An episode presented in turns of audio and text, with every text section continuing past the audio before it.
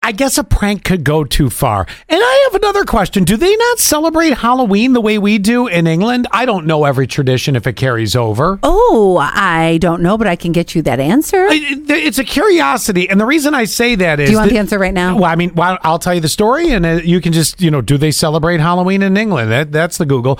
Pr- this prank featuring Google. this prank featuring fake body parts in a garbage bin. It got a little out of hand. Did you see what I just did? yes.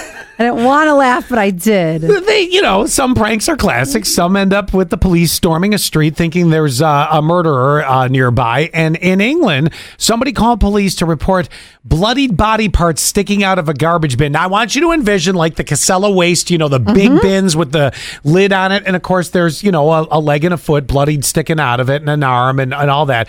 Now, they say naturally the cops would swarm a situation like this in no time. Yep. But a neighbor flagged police down to tell them it was a prank, and it, it, it turned out they were all fake, and the prankster made uh, things right by just saying "Th- they're really Sorry. they're really good limbs. yeah, so- sorry, they're really good limbs. Like they're they're pretty realistic looking. I have a picture that I just Well, sent to you. and it- the blood is what's the difference. Oh, I'll tell- yeah. well, because now if you just buy the blood from the Halloween store, nay, nay, you got to get the Cairo syrup. Is that how you say it? Cairo syrup. oh yeah, that's that K-A-R-O. sugary stuff. Yeah, you got to get the Cairo syrup and then the the uh, food dye. Yeah. because that's how you really sell it. Because the parts, yeah, the parts are they're decent looking, right? They're they're pretty good looking. Because Sure. there's a difference between Well, like Dollar know, General. You, I mean, you have certain body parts that lay around the house that are pretty realistic looking, don't you? That's right. Thank you. You got to pay more for that stuff, you know? Yes. Throw the good blood on. And especially, I'm walking my dog, and all of a sudden there's a foot that's hanging out of the garbage pail. yeah. Absolutely. So, do they celebrate Halloween in England? The answer is just like in America, on October 31st, children and many grown ups in Britain celebrate Halloween. In fact, the custom of trick or treating started out in the UK.